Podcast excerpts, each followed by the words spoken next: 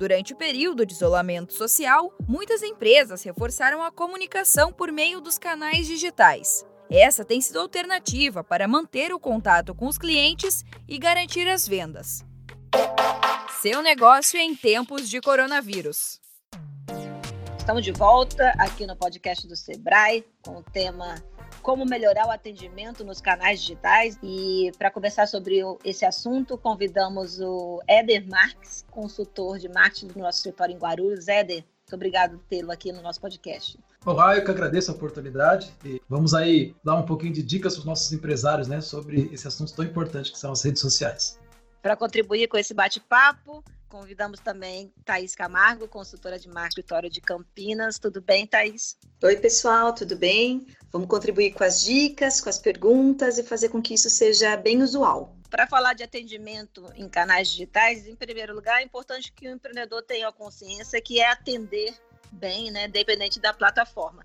Mas existe aí algumas orientações mais específicas para quando isso acontece dentro do universo digital. Eu queria que vocês comentassem um pouquinho sobre isso, Thaís. Eu sempre costumo dizer que na parte digital a gente tem que primeiro entender quem são os nossos clientes, como eles gostam de ser atendidos e não como a gente gostaria de ser atendido. Existe uma máxima em marketing há um tempo atrás que falava assim, atenda o cliente como você gostaria de ser atendido, mas isso não é verdade, porque nem sempre a maneira como você quer ser atendido é a maneira como o seu cliente deseja ser atendido. Então esse é o melhor momento para você entender quais são as necessidades do seu cliente, como que a gente pode sanar essas dores, onde eu posso auxiliar e trazer produtos e serviços que vão ajudá-lo a resolver esse problema nesse momento. Vou fazer uma pergunta aí que eu acho que é um pouquinho polêmico, mas deve aparecer bastante aí no dia a dia dos empresários que estão lidando aí no mundo digital, que é o famoso te respondo inbox o preço. Queria saber o que se deve fazer ou evitar essa prática. Olha, acho que algo muito importante para o empresário é expressar logo o valor.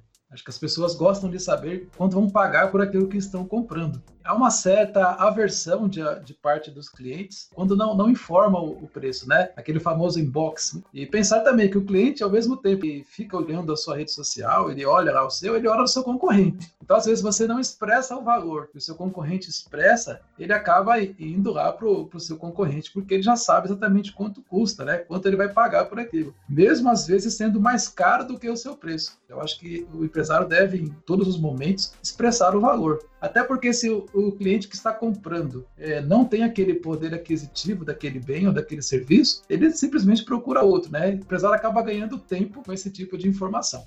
Isso tem muito a ver com a questão da agilidade no atendimento, né, Thaís? Qual seria o tempo ideal de resposta? E aproveitar, comenta um pouquinho sobre essa questão da resposta automática. Devo fazer? Não devo fazer? Como funciona isso?